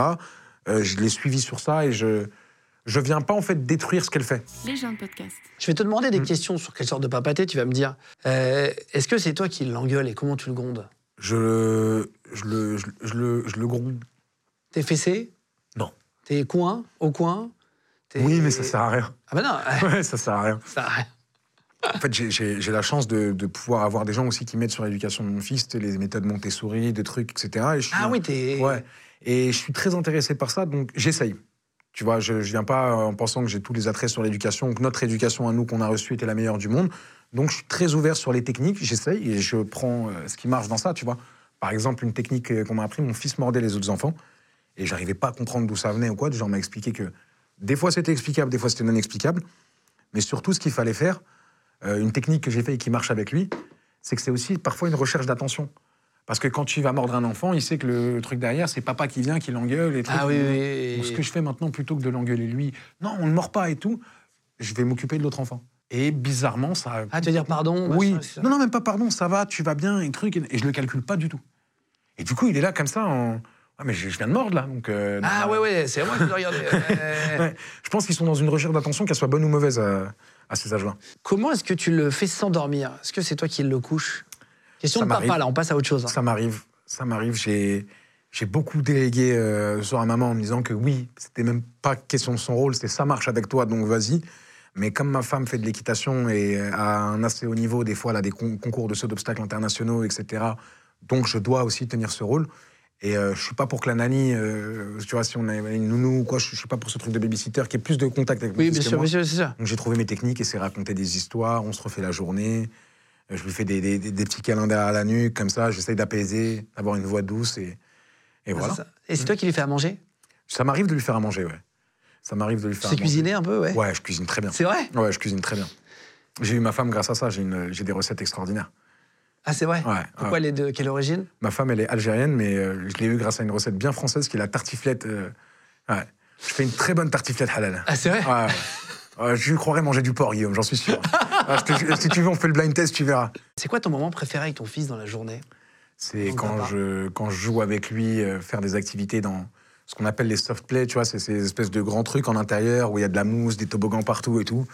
Et là, je me, je me régale avec lui. Ah, j'adore. Il y a Ouais. des. il y a des- Ça s'appelle Des trampolines. Ouais, Ça. Les, les gosses adorent. Dans les, dans les, tu, tu peux sauter avec eux dans une piscine à boules, machin, tout Ouais, là. de ouf. Ah ouais, c'est les meilleurs moments Ah, ever. moi, je kiffe de ouf ça. Ça, c'est rigolo. Et, et avec, ta, avec ta femme, tu es toujours avec elle avec Oui. La même maman euh, Ouais, toujours. J'ai la chance d'être encore marié. Ça fait quand même 5 ans maintenant.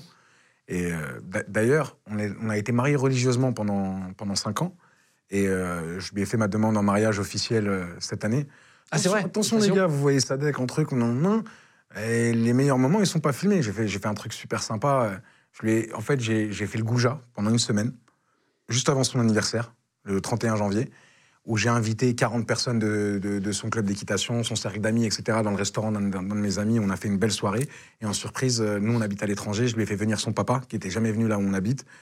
J'ai fait ma déclaration de mariage et je lui ai offert ma, ma bague de mariage. Devant tout le monde. Ouais. Ah ouais. Mm. On l'a t'a rattrapé un peu de. Ouais, ouais, ouais. Les un mois et demi de prison, Ouais. tous les trucs. Ouais, et puis pas mal d'autres choses. Elle a, elle a quand même bien souffert avec moi. Il fallait, que, fallait au bout d'un moment que ce soit rentable. Ouais, c'est ça. Elle avait pas misé sur le bon cheval Ah, jusque-là. non, non, non. Et te mais, mettait la pression mais elle l'a bien fait bosser le cheval. Et, et te mettait la pression sur le mariage, ouais. du tout, du tout, du tout, du tout. Pas du tout Du tout. Regarde, tu vois cet anneau que j'en- que j'enlève jamais? Ça, Ouais. ça a été ma dot. C'est un anneau en fer tordu. Et euh, c'est ce que mon beau-père m'a demandé. Parce que pour lui, c'était euh, une, une demande euh, que le prophète de, de- de l'islam, donc Mohamed paix et bénédiction, soit, soit sur lui. C'est une formule qu'on dit en général quand on parle de lui. Euh, de ce qu'il m'a dit, j'espère ne pas dire de bêtises, mais c'est la, la dot qu'il a, a donnée à sa femme, etc. C'est-à-dire que ça se matérialisait à travers ça. Et il voulait rien d'autre. Ok, ok, ok. Et- ok. et donc ça m'a énormément touché. Je suis vraiment tombé sur une belle famille qui m'a qui m'a accepté, qui m'a énormément apporté. Et donc euh, petit à petit, j'ai Qui t'a soutenu, Ouais, bien sûr, tous bien, les- sûr, bien sûr. Et en 2021, tu, tu dénonces, parce que tu habites à Dubaï, quand tu dis euh, où vous habitez, etc. Mhm. C'est ça, tu habites à Dubaï. Euh, tu dénonces les influenceurs. Pareil, tu suis un peu le. le- Tu t'es déjà fait arnaquer, toi ou... Non, mais c'est- pas ça. C'est plus il y a un moment où je trouve que ça partait trop loin. Et j'avais l'impression qu'ils avaient matérialisé Dubaï en, en ça, en fait, tu vois. Maintenant, j'ai l'impression que Dubaï, dans le cursus français, Qui n'est pas que le ça. prisme de la, superfici- la superficialité euh, à l'extrême. Alors que, euh, bon, d'accord, il y a une situation fiscale qui est inédite dans le monde entier, c'est génial et On super. paye pas d'impôts du tout? On ne paye pas d'impôts du tout. Si on a une société à Dubaï, on ne paye pas d'impôts sur les activités qu'on peut avoir à Dubaï. Donc, en l'occurrence, pour moi, c'est bien qu'il y ait eu une régulation, là, justement, parce que même si euh, l'activité d'influence est faite à Dubaï, on est de Dubaï, on influence la France. Oui, oui, oui. oui. Donc, tu vois, sur le truc, il faut que ce soit régulé en France, je pense. Mais sur ça, tu vois, par exemple, aujourd'hui, je suis en, je suis en autoprod, c'est-à-dire que j'ai ma société, j'ai mon label, euh, etc. Et euh, toutes mes sociétés, tous mes trucs, je les ai complètement laissés en France. Parce que c'est- important pour moi aussi euh, d'avoir une, part juste dans ce que je fais. Moi, à Dubaï, je vais chercher d'autres choses. Je vais chercher la spiritualité, je chercher un cadre de vie, je chercher un contexte. Et sur les influenceurs, je pense que, ouais, il y a aussi une part où j'ai pété un plomb, en fait. C'est un, c'est bon, il y en a marre, et, je pense que j'étais pas, pas au, meilleur moment de, de ma vie pour m'exprimer sur ça. Mais euh, quand je dis ça, parce que la forme était mauvaise, mais sur le fond, je pense qu'avec le temps, tout le monde a vu que ce que je dénonçais était d'une vraie et que j'avais raison sur, sur ça.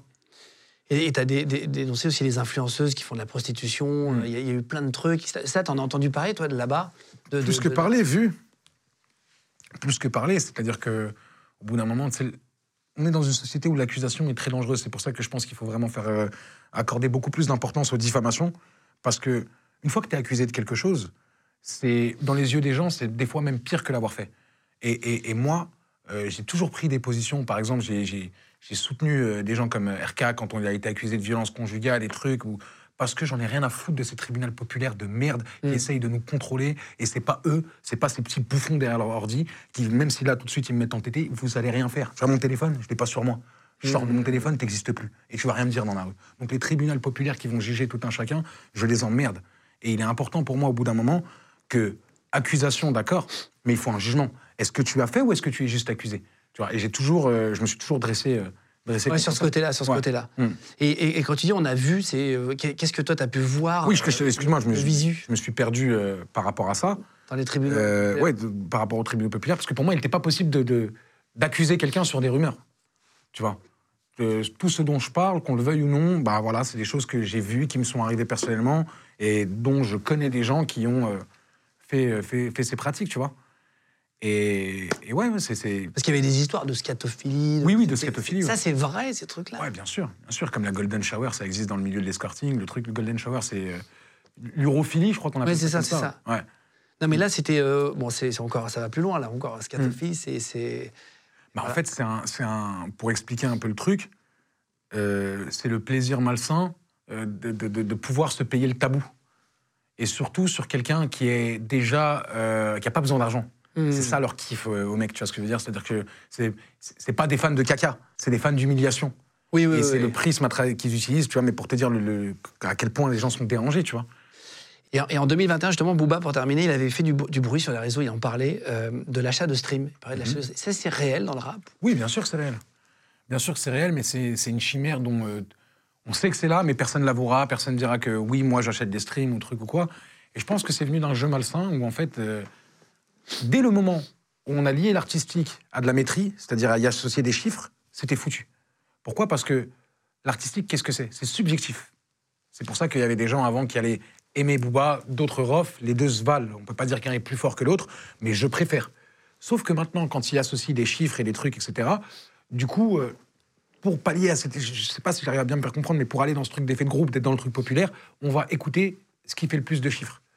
Tu vois, ça s'impose euh, comme le matraquage en radio et trucs et nanana. Ça fait monter que le haut de la pyramide. C'est que, comme je le dis dans, dans, dans Sport de riche, avant tout, il faut quand même faire de la bonne musique. C'est-à-dire qu'en vrai, c'est devenu une guerre de. de tu sais, parce que le rap, ça reste une compétition. Pour être dans les compétitions de chiffres et trucs, etc., bah, les gens gonflent euh, pour exister, être, comme je disais, euh, re- relevant. Et, et, et ce truc-là, malheureusement, bah, c'est un, c'est un cercle vicieux, tu vois. C'est un cercle vicieux duquel euh, je pense que- qu'on ne sortira pas. Ça y est, les, les, les ordi ont gagné. Et dans, dans ta carrière, tu as fait des feats avec, bon, là, j'avais noté la Fouine, Val, enfin, il y en a- il y en a un peu, un peu tout le monde finalement. Mais même, attention, hein, je ne veux pas me dédouaner de, de ça. Bon, moi, je pense que vu les scores euh, que je fais, tout le monde sait que je n'achète pas de stream ou, ou autre ou quoi. J'ai jamais été un, un gros vendeur. Mais je dis pas ça. euh, oui, les collègues, ils achètent, c'est pour ça que moi, je vends pas ou truc ou quoi. Mais je, on, sait, on sait tous que ça existe et c'est une pratique normale. De toute façon, tape achat de stream, même toi, tu pourras acheter des streams demain. C'est pas. Ah ouais, ok, c'est- facile quoi. Oui, bien sûr, c'est accessible. N'importe qui peut le faire. Euh, il, il paraît que Stock a lancé Nino. Lancer, je trouve que ça serait. Je, je euh, regarde moi sur internet tout ce ouais. qui se dit, je te pose tout. Non, non, non, mais je, je- je- je trouve que le mot serait présomptueux, mais c'est moi qui lui ai donné euh, son premier feat de sa carrière, et je crois que c'était le premier morceau qui sort de, de- de sa carrière. En tout cas, j'aime bien me penser à, dire, si je me l'autorise, que oui, je l'ai repéré, mais je ne l'ai pas produit, euh, je l'ai pas... euh, voilà, j'ai- eu un regard bienveillant et j'ai accompagné, c'est-à-dire que j'ai toujours... euh, ah, il y a ça, il y a truc, il y a ci à faire ou quoi. Mais je pense que ce qui a lancé Nino, c'est Nino et son talent, qui était... Qui était de toute façon très ouais, très gros. ouais, ouais, ouais. Est-ce que toi, il y a une théorie auquel tu crois euh, pas- Pas complotiste, tu vois, mais moi, pendant, enfin, pendant longtemps, j'ai eu des certitudes sur, sur certaines choses, sur d'autres? À moi, déjà, je crois beaucoup au monde de, de l'invisible.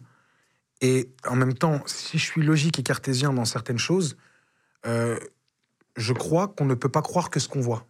Déjà, l'oxygène, l'air, on ne le voit pas, alors c'est la chose qui nous est le plus vitale. Donc, comprenons qu'il y a vraiment un monde de l'invisible pour moi. Et il y a autre chose où euh, je peux rejoindre Gibbs. Je suis pas sûr qu'on à la pointe de la technologie euh, de ce qui est possible l'humanité aujourd'hui. Je peux aussi laisser une porte ouverte. Après, je n'ai pas les connaissances, mais ça m'intéresse de, de- me renseigner sur les civilisations comme l'Atlantide ou euh, des civilisations dont on entend parler dans, dans, les livres saints. Tu vois, dans le Coran, il y a beaucoup de- d'exemples où, euh, avant, avant le prophète de l'islam, paix et bénédiction soit sur lui, euh, on, on avait des prophètes aussi qui sont venus avertir des peuples qui n'ont pas écouté et qui ont été engloutis totalement sans aucune trace, sans truc. Et tu vois, on, on voit des vestiges un peu troglodytes à gauche, à droite, qui sont les seuls trucs qui témoignent de la grandeur de ces peuples. Et, et vraiment, je n'ai pas assez de connaissances dessus, mais ça m'intéresse. Ouais. Oui, on n'a pas tout euh, compris encore aujourd'hui. ouais. En gros, c'est ça. ouais. Et, et pourquoi tu as disparu pendant autant de temps, là? Il s'est passé euh, un an et demi, deux ans sans, sans qu'on te voit, sans qu'on entende parler de toi. Qu'est-ce qui s'est passé? Ça aurait pu même prendre beaucoup plus ou beaucoup moins. En fait, c'était un, un truc où à un moment, euh, je, me, je me regarde dans les yeux et je me dis, est-ce que tu es content de toi là? Et la réponse, elle est non, en fait. Je suis pas content de moi, mais pas, pas à cause des autres, à cause de moi. Je pense que à la, place euh, à laquelle j'aspire et, surtout la position dans laquelle je, suis aujourd'hui, c'est-à-dire d'être seul producteur, seul maître à bord, etc., j'ai- une nouvelle carrière qui s'offre à moi. Je pense que pour l'entamer, en rigueur, j'y suis pas. Euh, en psychologie, en truc, j'y suis pas. Et donc, j'ai besoin de me remettre en question, de travailler, de, faire plein de choses dans l'ombre et de me redonner confiance en moi avant de revenir. Ton album qui arrive, là, Mhm. s'appelle Ouvert tout l'été. Ouvert tout l'été, ouais. Euh, c'est un double album dans lequel il y a la partie jour la partie nuit. C'est- Qu'est-ce qu'il va y avoir dedans? En fait, c'est, j'aime bien aussi le terme double album. C'est un album décomposé qui fait suite à un changement de propriétaire. Donc après un changement de propriétaire, on est ouvert tout l'été. Et j'ai toujours fait de la musique festive comme les Madre Mia, Andale, Bep Bep, etc. Et dans l'album d'avant où j'avais besoin de raconter une histoire ou ce qui s'est passé et de faire comprendre aux gens aussi mon ressenti, je suis resté dans, dans- dans des sonorités, hein, pas de façon voulue, mais beaucoup plus sombres et introspectives. Et, et là, j'avais besoin de montrer aux gens euh, que voilà, ça fait partie de moi. J'aime faire ce genre de musique. Et donc, j'ai décomposé des- de, de deux côtés, avec une partie jour, qui est la partie pour moi Zumba, euh. Zumba, type beat, reggaeton, euh, musique dansante, du monde. Dansante. ouais, dansante, ouais, dansante. Et, euh, et, et une autre partie qui est plus dans un exercice de style jour et nuit. Un public plus averti, un public plus ouvert. et- Pour essayer de toucher un peu plus de gens, Non. un peu plus, large non, non, pas du tout, parce que au jour d'aujourd'hui, comprenant assez les, méca- les mécanismes du rap, euh, faire du rap-rap, ça suffit pour euh, toucher déjà large ou pas large. On n'est plus dans ces standards-là. Je veux dire, il y a des artistes qui font de la musique euh, très codifiée, sectaire et tout, qui font des scores de vente incroyables. Je pense pas qu'on est dans ça. Je pense que c'est vraiment une volonté de moi de, de, de- de reproduire la musique que j'écoute, en fait. Les gens de podcast. Et, tu vas faire trois albums en un an, puisque tu annonces une mixtape en décembre aussi. Un album aussi, ouais. Un album ouais, ouais. Ok, plus celui que tu as fait en janvier. Mm. Euh, donc en 2023, ça fera trois albums, dont un double. Ouais. Comment tu fais? Tu fais que, que ça là? Non, non, c'est j'ai un, j'ai un processus de création qui est assez rapide. hein. C'est en deux heures, j'arrive à boucler un son, un truc. En deux heures Ouais. Puis j'ai une bonne équipe avec qui je travaille. Franchement, je crois que je crois que j'ai dû faire 250 sons. euh, Mais non. ouais, entre entre 2022 et là, là. Et donc après, je reprends des bribes, mais surtout, Nick le Casino, c'est un projet très expérimental, 250 sous, très. c'est 13 albums, 12 albums. Ouais, ouais, ouais. Ok. Mais on sort pas tout. Sort Non, non, bien sûr, bien sûr, il y a plein de, de Ouais, déchets, plein de déchets, plein de tentatives, Essaye, plein après de le lendemain, t'écoutes, tu dis ah non, Ouais, ouais. machin. Et tu passes. Mais tu, tu produis de là-bas, à Dubaï? Non, je produis beaucoup en France parce que euh, j'aime mon équipe et c'est prétexte pour, euh, pour euh, travailler. Et puis je pense que là-bas, je perdrais, je perdrais réalité en fait. Ma réalité de là-bas n'est pas ma réalité d'ici. Je fais vraiment des allers-retours. hein. C'est plus ma famille qui vit à Dubaï que moi. Moi, je suis, je suis en- encore entre les deux et ça me convient très bien comme ça. Dernière chose, avant de te faire lire quelque chose là, sur mon iPad, est-ce que t'es paresseux? Je- J'entends des, des, des, des- choses sur toi sur Internet où tu dis que t'es paresseux. Ouais, je, me- je me trouve. euh, Tu te trouves paresseux. toujours paresseux Ouais. 250 sons par an, c'est pas non plus paresseux. Mais en fait, ça, c'est mon plaisir. Pour, pour reciter Sosomanes, euh, la retraite, c'est à partir du moment où on fait ce qu'on aime, ou je sais pas si l'ai- je l'ai mal paraphrasé, mais ah, dans la vidéo Squeezie, il avait dit ça, et je suis entièrement d'accord. Ça, j'ai pas l'impression que c'est du travail. Je pense que le travail, c'est se faire violence. La, la rigueur, ils disent que c'est faire quelque chose qu'on déteste comme si on l'aimait. Et c'est dans ce sens-là où je trouve que je me fais pas encore euh, assez violence, tu vois. Par exemple, le, sport, je me suis mis au sport récemment, et euh, bon, il y avait une citation d'Andrew Tate qu'on peut penser ce qu'on veut ou pas du personnage, mais pour moi, elle avait raison sur ça. Où euh, il y a Dina Ross, qui est un gros streamer américain, et qui lui dit Ouais, comment est-ce qu'on fait pour avoir des abdos facilement? Il dit Facilement Pourquoi facilement? Les abdos trous du cul, c'est le seul truc qui matérialise que tu as travaillé dur, que tu sois riche, pauvre ou quoi. Quand quelqu'un voit que tu as des abdos, ça veut dire que tu as travaillé dur. Et je me suis dit Ouais, ça, c'est un truc qu'on peut pas se payer avec l'argent, donc tu vas aller te faire violence euh, pour de vrai. Et je suis en plein dans, dans- dans ce processus-là où je veux me faire violence. J'ai pas de body goal. Euh, mais ce que je veux, c'est surtout pas utiliser de produits, de trucs et voir ce que je suis capable de faire naturellement. Ok, ok, je comprends. Est-ce que tu es d'accord que je te fasse lire des tweets? Ouais, bien On sûr. parlait de haters tout à l'heure. Haters? Euh, Que si c'est des bangers. J'avais fait. Je l'avais. Je l'avais fait avec Maës aussi, on avait fait lire les, les- les- les tweets. Ok. Euh, ou c'est des commentaires, ça dépend, tweets ou commentaires YouTube sous, sous tes vidéos. Donc je vais te donner l'iPad avec des tweets. Ok. Euh, tu vas les lire à voix haute et tu nous dis ce que tu en penses, si tu veux répondre, si tu veux réagir. C'est, un panel classique de messages de haters sur Twitter ou sur YouTube. Donc tu en as des gentils, tu en as des méchants, tu en as des fins, tu en as des pas fins. Ok. Euh, et voilà, et tu réagis. Il faut juste que tu les lises à voix haute. Allons-y. Alors, nul roux. Non, je rigole. je vais te faire, une petite Floyd Mayweather. Pas mal, pas mal. Nul roulette russe 8, putain. Floyd Mayweather, c'est pas lire C'est ça Il était taxé de ça euh, par 50 Cent, ouais. Ah, j'ai pas vu. Le gazé de, dessus beaucoup, il, je sais plus, lui avait dit euh, Ouais, j'accepte de faire ça si toi t'arrives à lire une page entière d'Harry Potter. Mais non. Et c'était très marrant. Nul roulette russe 8, putain, Sadek, qu'est-ce que tu nous fais là? Ah bah on est sur euh, Johan Ali, Bah, je pense que c'est une déception. Je pense qu'il a, il a, il a pas aimé, euh, tu as apprécié, c'est subjectif, il y a rien de méchant là. Il n'y a rien de méchant. Ouais. Ça se voit, Sadek, il pue. Eh, tu voulais des messages de haters, je t'en donne. hein. On a pris de tous les styles, des physiques. de- Ah mais ça se voit, c'est-à-dire que je dégage une image odorante. Bah écoute, je, je risquerais de te surprendre, parce que je ne fume que de la bœuf qui sent les pieds. Enfin, je ne fumais de la bœuf qui sent les pieds, et de la tête aux pieds, je sens le musc. Ouais, le musc qui est, qui est euh, notre, notre allié à nous en, en surpoids, euh, pour justement transformer la sueur en parfum. Ah, c'est vrai? Ouais, bah en tout cas, moi, ça ça m'a beaucoup aidé. Ah, ok, ok, ok. Ouais. Ah, trop Donc, intéressant. euh, écoute, tu, tu, tu, tu, si tu as l'occasion de me sentir, tu me diras ce que t'en penses. La Zumba, c'est le truc le plus streamé, mais Sadek, il a fait un album entier de Zumba et il a fait trois ventes. eh ben non, mon con. Ben non. Déjà, il n'y a pas trois ventes, il y en a presque 50 000. Et surtout, c'est pas de la Zumba que j'ai fait, c'est de la Baile Funk et j'ai l'album qui a le plus vendu en France de Baile Funk, vu que c'est le seul. Voilà, réponse pour Luco. On ne donnera pas les pseudos en entier. mais Embrasse voilà. Luco, sur le HUC. Sadek, c'est une influenceuse, ouais. Ah oui, 1er août 2022, c'est vrai que, que j'étais euh, que, que, que, que j'étais euh, dans l'influence à fond. Ouais, j'étais un Ah, t'as influence. fait, t'as fait à un moment donné? Bah, en fait, nous, on l'a toujours fait euh, sur Snapchat et tout, mais on n'était pas rémunéré pour ça. C'est-à-dire que très vite, quand on a eu de la notoriété sur les réseaux, on faisait de la publicité pour les restaurants dans lesquels on allait manger, aider les commerces des copains et trucs, etc. Et après, euh, petit à petit, il y a une espèce de rémunération qui s'installe par rapport à ça, et c'est quelque chose que j'ai toujours fait, et contre lequel je n'ai aucun problème à partir du moment où, c'est bien fait. Mais je dis pas que j'ai toujours tout bien fait. hein. J'ai fait aussi des conneries, j'ai fait aussi des trucs qui sont préjudiciables, mais oui, à ce moment-là, j'étais un, un influenceur, ouais. Euh, si, ça si ça fait plaisir. Une influence, c'est ça. Sadek, t'as deux bras, deux jambes, va braquer et arrête le rap. Ah, le problème, c'est que si je braquer, je vais me faire attraper, moi, parce que j'ai pas les capacités physiques pour pouvoir échapper à la police. Et, et quand je dis va braquer, c'est. Parce que tu avais dit ça, je. Ouais, ouais, j'ai dit ça parce que je suis énervé des, des- des- des prétextes et des, des discours complaisants qui font que c'est toujours la faute des autres ou quoi. Ce que je veux dire, c'est quoi? C'est que s'il y a un truc avec lequel t'es pas content, va braquer ta chance, va provoque les choses, quoi. Et, et pour moi, il n'y a, y a- y a rien de mieux qui métaphorise le truc de, de, de- de braquer. C'est-à-dire, on tente, c'est qui tout double. Un mec qui va faire un braquage, il tente. Mais si t'avais pas dit ça par rapport à un SDF, où t'avais dit c'est tout, un truc comme ça, tu as donné une pièce. C'était pas ça, en fait. C'est, je, je la raconte mal, cette histoire, parce que cette interview aussi, euh, je pense que ça se voit, j'étais complètement bourré. Et, euh, et, et, et- et en fait, ce qui se passe, par contre, je reviendrai pas sur cette anecdote, parce que c'est- ma pensée.